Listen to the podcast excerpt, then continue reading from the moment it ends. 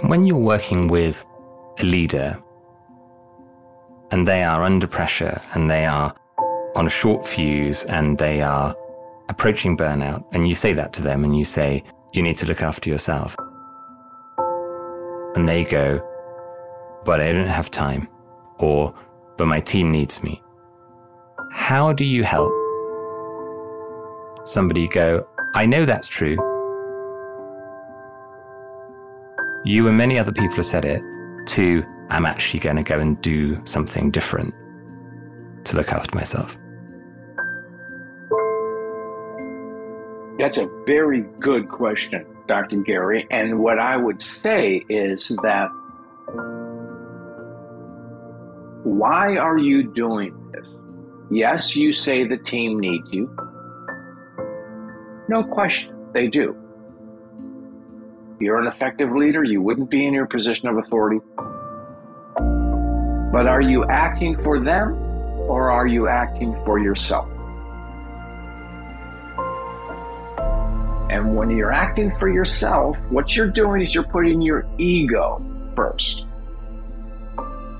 Am I so important that no one else can possibly do this job? Then you're kidding yourself. so, uh, and History tells us that you're kidding yourself. My name's Dr. Gary Crotaz, and I'm a coach, podcaster, and award winning author of The Idea Mindset, a book about how to figure out what you want and how to get it. The unlock moment is that flash of remarkable clarity when you suddenly know the right path ahead. When I'm in conversation with my coaching clients, these are the breakthroughs that are so profound that they remember vividly where they were, who they were with, what they were thinking when their unlock moment happened. In this podcast, I'll be meeting and learning about people who have accomplished great things or brought about significant change in their life. And you'll be meeting them with me. We'll be finding out what inspired them, how they got through the hard times, and what they learned along the way that they can share with you. Thank you for joining me on this podcast to hear all about another unlock moment. Hello, dear listener, and welcome to another episode of the Unlock Moment podcast. If you're new to the Unlock Moment, then you're in for a treat. If you've listened before, then welcome home. These days, every time I walk into my podcast studio, I have to pinch myself to check I'm not imagining this very special privilege I have for the opportunity to meet and learn from people who have incredible personal stories and with some of the most impactful coaches on the planet. Today's guest on the Unlock Moment is John Baldoni, renowned US coach, keynote speaker, and the author of no less than 16 books translated into 10 languages. He hosts the Grace Under Pressure interview series on LinkedIn Live and famously integrates piano improvisations into his keynotes. Now, that's definitely a love we share. Thinkers 360 has named John a top 10 thought leader for both leadership and management. Global Gurus ranks John a top 15 global leadership expert. In 2021, the International Federation of Learning and Development named John a world class mentor and named him to its Hall of Fame. John is also a member of the renowned 100 Coaches, founded by Marshall Goldsmith. If you've been listening for a while, then you have enjoyed hearing from a number of this elite group of coaches with more recording in the coming months. John's previous books include Grace Notes Leading in an Upside Down World, Grace, A Leader's Guide to a Better Us, Moxie, The Secret to Bold and Gutsy Leadership, Lead with Purpose, Lead Your Boss, and The Leader's Pocket Guide. His new book, Grace Under Pressure Leading Through Change and Crisis, is out at the start of April and focuses on three things leaders need to do when change and adversity strike. After all of that, what John doesn't know about managing and leading through change and crisis surely isn't worth knowing. I'm looking forward to hearing more about the journey that shaped him and the unlocked moments of remarkable clarity he experienced along the way. And I'm hoping that you, my listener, will find a path to your own unlock moment through something you hear in this conversation. John Baldoni, it is my great pleasure to welcome you to the Unlock Moment. Well, what a warm and delightful welcome, um, Gary. Uh, I'm going to use that for my next keynote. no one has done it better than you. So uh, I am in your debt, my friend. Thank you. Well, thank you so much for accepting the invitation to come on. So I feel very much inferior because I've written one book and it and it took a huge amount of effort. I can't even imagine how you get to a stage where you've written 16 books. But a really interesting question that I like to ask people who've who've who've got a book coming out is in that moment when what was that moment, that unlock moment when you said, I've got to write a book and this is the book and this is the title and this is the theme. With this book, what was that for you? That's an excellent question. I think that Grace, this is my third book on the topic of grace. The first book was an explanation of grace in a secular sense and how it's a catalyst for goodness and how leaders use it. The second book was Grace Notes was a series of reflections, chiefly derived from our time under COVID. It's some of the reflections are in the form of poetry. Um, it was an experiment for me, and I really enjoy doing it. Grace under pressure is my attempt to give concept of grace a bit of muscle uh, and to show how grace is certainly the catalyst for the greater good and facilitates connection, but it is also what leaders need to deliver when times are tough. So the phrase grace under pressure comes from something that Hemingway said in a letter to Dorothy Parker, who was a sort of a, a famous author of, of, the 1920s, shall I say, and beyond. Um, and then John Kennedy used the phrase in his book Profiles in Courage, and it means how leaders stay calm, collected in, in times of change. And of course, we we are now. Let's hope in the end stages of our pandemic. I think we're past the lockdown stages. So, but we've learned a lot, and we've become resilient. Uh, more resilient, I would like to think. But at the same time, I think expectations for leaders have been raised in the sense that we want more of them. We want to know that they care. And so part of that caring is a sense of grace. But we also want um, leaders who um, are compassionate, uh, kind, uh, gracious, of course, but also have conviction and courage.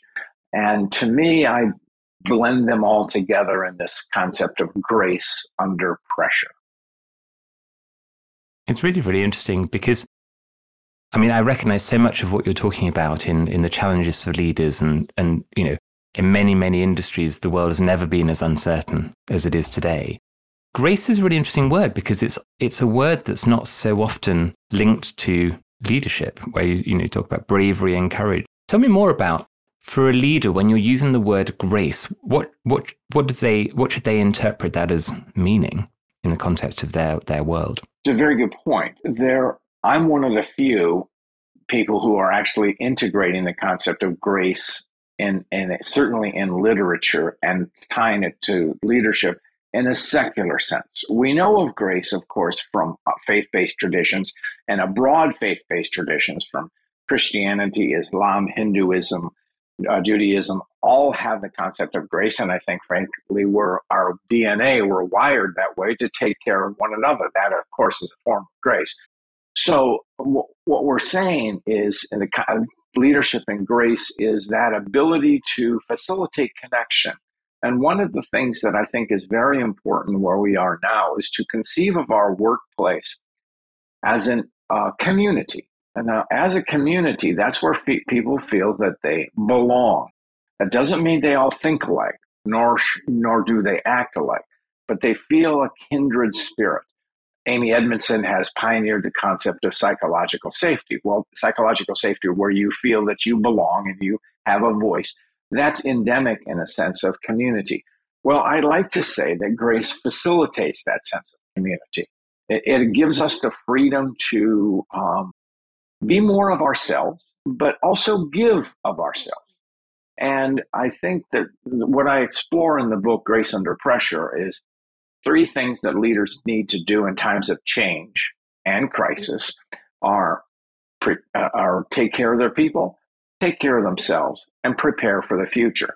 None of that's rocket science. I mean, I think we've been doing that forever.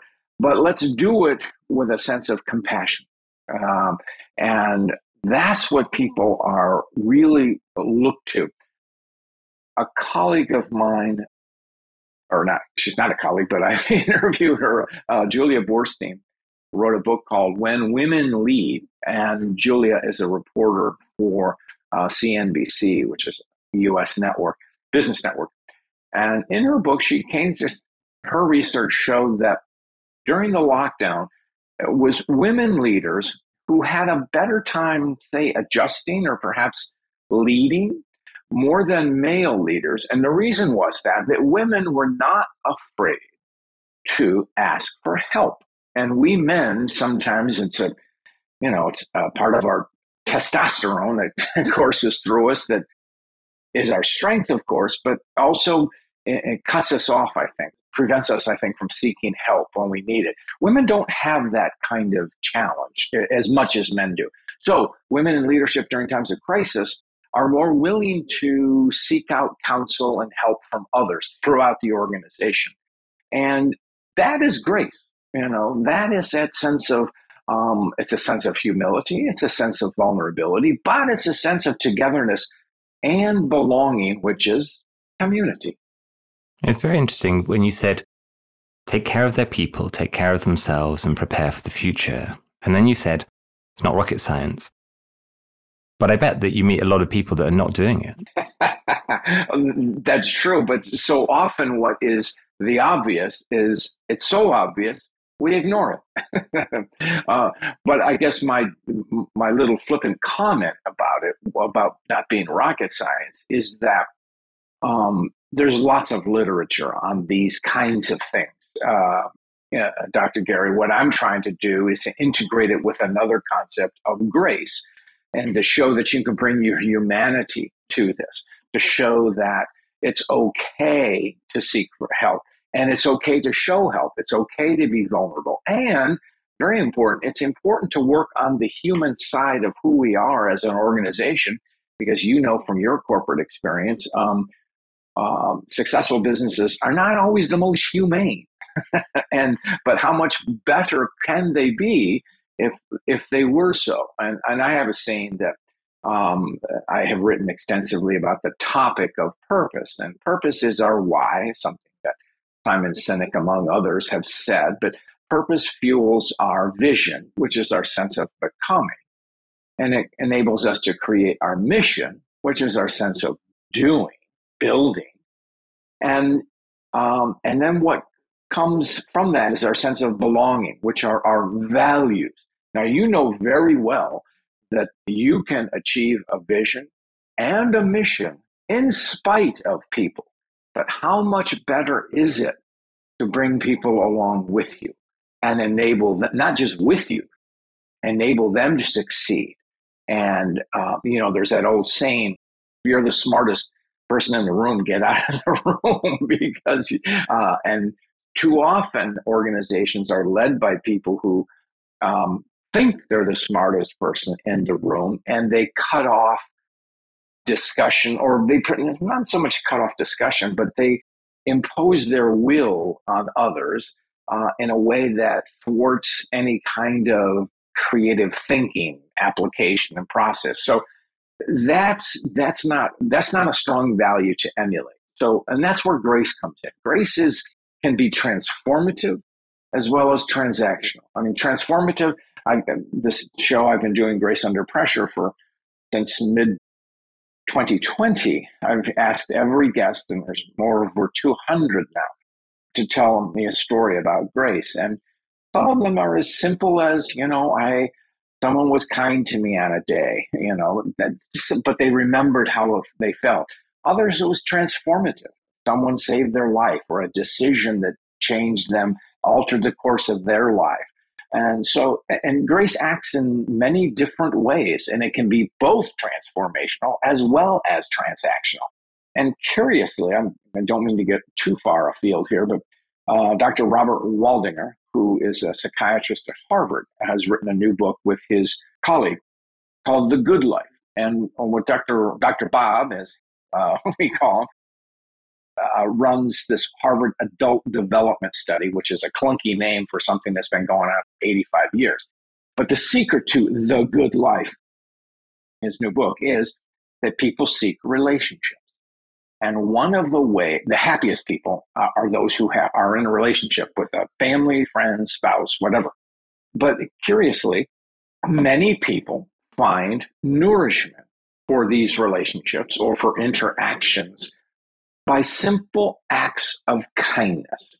Okay. I like to say intended acts of kindness. Now, what does kindness mean? It means you can work in a soup kitchen, sure, and um, or you can do you know volunteer work and all that kind of stuff. But sometimes it's just being a, a smile. Um, I'm always forever chatty with customer service people because I can be a jerk.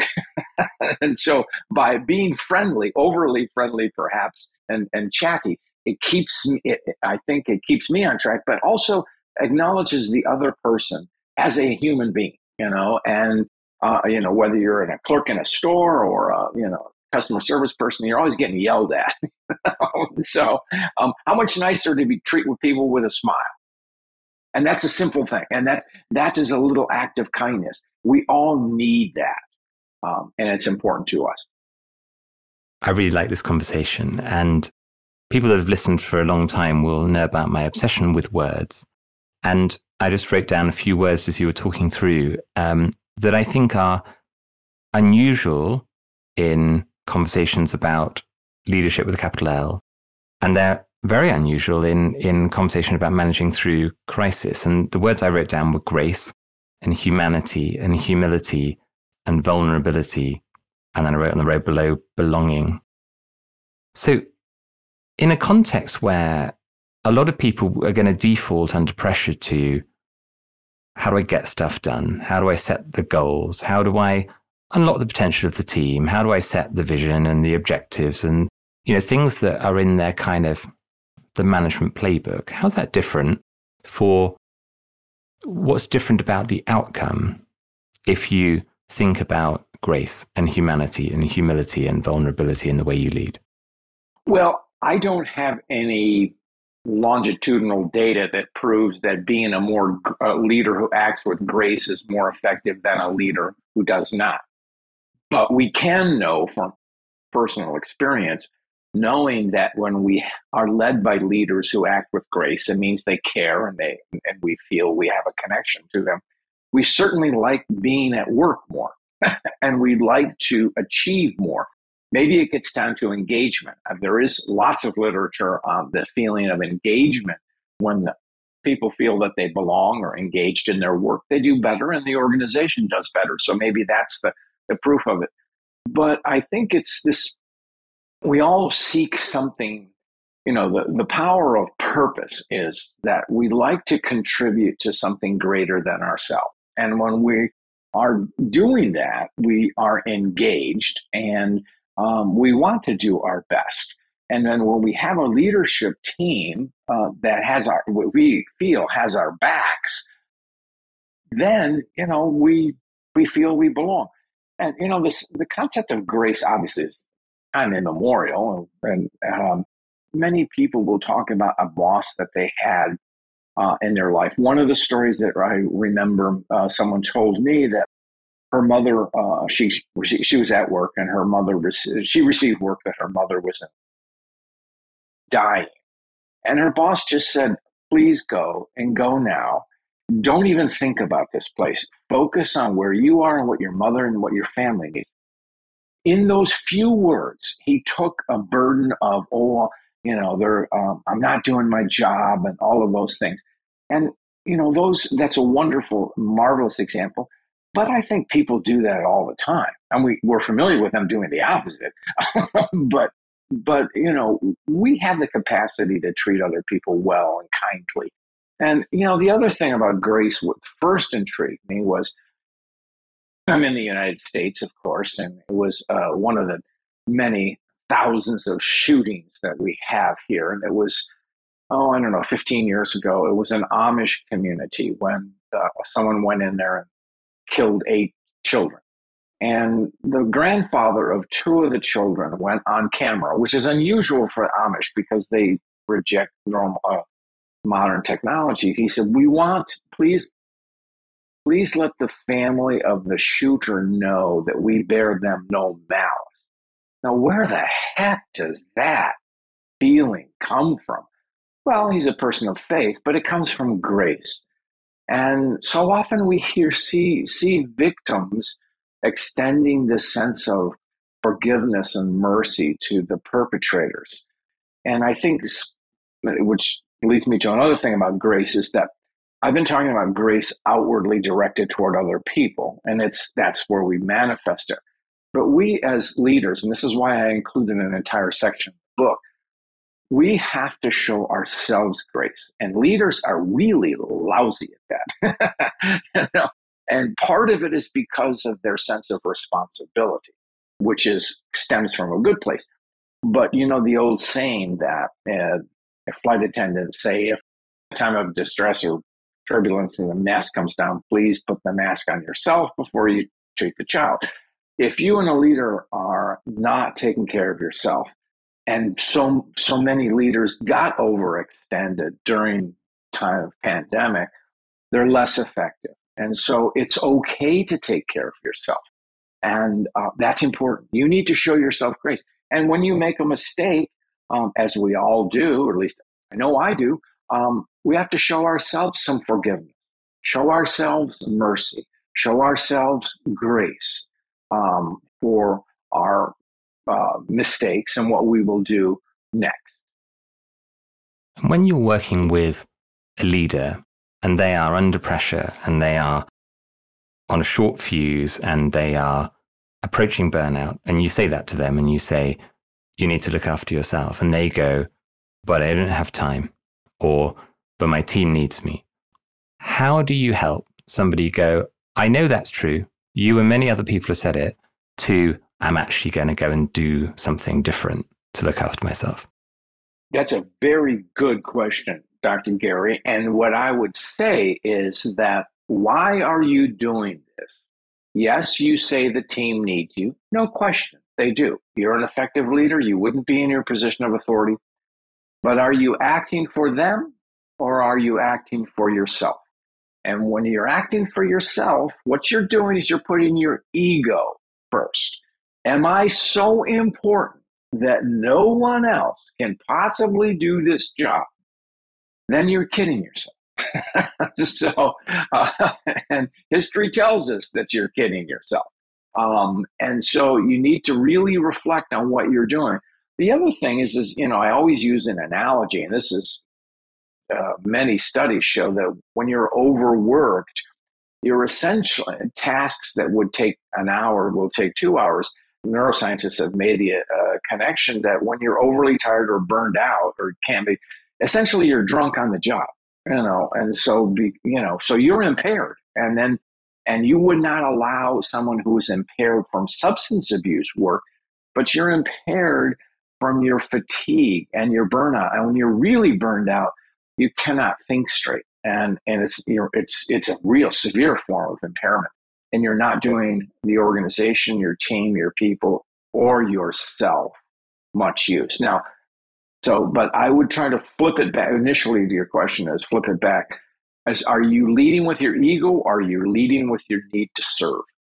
That's the question you need to answer i think this is really powerful and it, and it comes to my my theme through the podcast of unlocked moments where you know, I've seen people, I'm sure you would have seen people where it's not about the learning over time. It's not about necessarily the thing that, that you're presenting them with is something they've never thought of before. But there's a moment when they figure out, oh, actually, I need to change. Actually, I need to do something different. And is there anything that comes to mind for you in any of the conversations you've had, whether in, in coaching or in interviews for, for this book and the wider work that you've done, where you've seen that transformational moment where in that moment something changes and that will never be the same again around an appreciation of grace? Not so much an appreciation of grace, but I will tell you that uh, virtually every senior leader I've ever worked with has had that moment where someone close to them, very often their boss, has pulled them aside and said, Gary, you're doing a great job. But if you continue on this path, there's no future for you here. so sometimes we need to be hit by that proverbial uh, two by four. so, and oh, okay. And then we have to have that capacity to change. Now, here's where grace comes in. Um, change is hard. You know that, and it's self change, and it takes courage and commitment to look inside ourselves and say, you know, I really screwed up here and I need to make some changes. Otherwise, I'm, you know, I'm not going to make it. So that's where grace comes in too. And we know, you know, I haven't seen a moment of grace in another individual in the moment. I only know what when they've told it to to me in, in narrative or what we know from history. Um, but it's also so often it's part of grace is also what's an integral to grace is the concept of mercy. And this is what intrigued me about grace. Initially, I think I described it with the Amish story, but it's we live in a culture of, let's be honest, anti social media. We live in a world of gotcha. So you slipped up, Gary. I'm going to nail you big time, you know, and uh, and I'm going to feel good about it. Well, how about I just cut you some slack, you know, and just and that's what good leaders do, you know, and that's how they they grow the organization. Is because when new people come to the organization, new hires, and very often are younger, they're going to make mistakes. And if they have a boss who rides them too hard, they're going to burn out okay? And they're going to leave. And maybe you've lost a great talent but so often we have those bosses that see something within us uh, that say hey there's a potential there. And i see something in that person. I'm going to help them achieve it. And uh, so they coach they coach and they mentor them along so um, i'm not exactly answering your question but i'm talking around it I love it. No, no, it's, it's, it's, it's great. It's great. You talk about bosses and you talk about leaders. And then, and a question that's in my mind often on this topic is are leaders born or made? So, in your experience and, and your thinking here, is this something that people can learn to do if they've not done it before? Is it, is it, does it have to be within them and they need to unlock it? How, what, how does that play? That's a good question. I think it's, um, I always define, say leaders are made by the moment. Um, and we see this in moments of stress and um, people rise to the occasion and they, they lead. Um, so leadership is not a title. Um, but leaders, you have to have a disposition to want to be in charge. And sometimes people will step forward in a moment of crisis and like sort of like Cincinnatus, the, the farmer in ancient Rome who rallied his fellow farmers to fight the in a civil Roman civil war, and said then he retired back to the farm. Okay, that's fine. Uh, all right, but then, uh, but there are others who you know I like being in charge. I like being responsible for other people, and will do it. And then, of course, we have management, which encourages people to take greater of responsibility. Doesn't make them leaders, and we use the term managers, not leaders. so, uh, but but I don't think you can become a truly effective leader, excuse me, truly effective manager without being a leader. And that is looking at the, um, uh, the ability to bring people together, um, to believe in others, also be, you know, impose, um, uh, hold standards and, and be dis- apply discipline when necessary.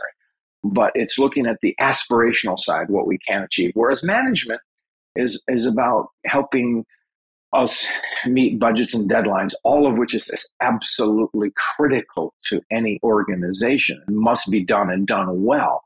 But when we imbue it with a sense of leadership, and we ask really managers to be both managers and leaders, um, it, it's um, you, you need the two of them to work, complement one another. I was doing a, writing a blog article this week about uh, managing and and and a coaching culture, and I discovered that the derivation, the etymology of the word manager comes from the Italian for controlling horses, which tells you a lot about. I didn't know that before. It tells you a lot about the difference between management and leadership, which is quite interesting. Well, that's good. I like that. so, um, we've talked about taking, care of your people and we talked about taking care of yourself a bit. How, how does grace under pressure help you to prepare for the future? Well, if you can handle the, I'll tell you a story. Um, I once I lived in Los Angeles for a good many years, and uh, I was interested in the uh, uh, motion picture industry, and I wanted to be a screenwriter and all of that. And it never quite worked out, but other good things did. But I had the privilege of sitting in for a number of weeks with a, a work, an acting workshop conducted by Marty Ritt. Marty Ritt was a very famous Hollywood director, theater director, uh, and someone talking about Grace Under Pressure. He was had blacklisted because he had supposedly had Communist Party um, affiliations in, his, in the 30s and 40s, as many creatives did.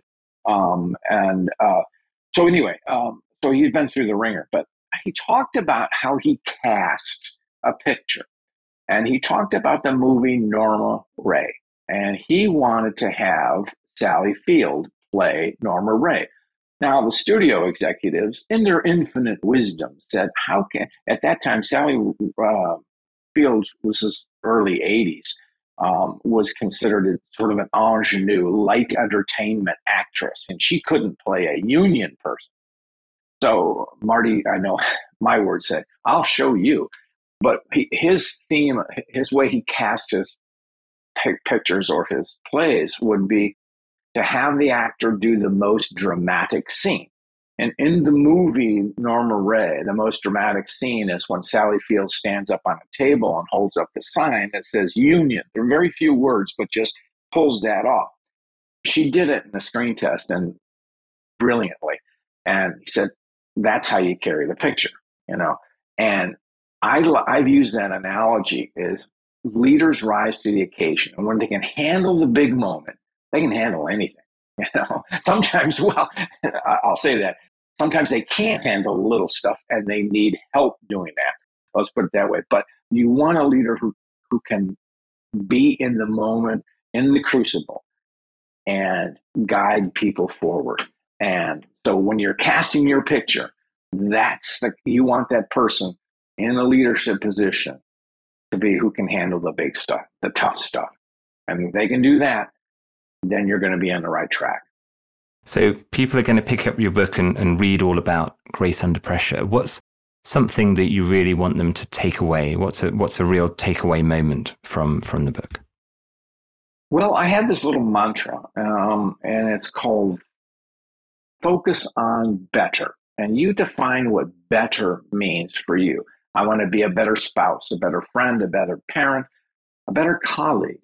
And when we said, and you define what it means, and you work toward that.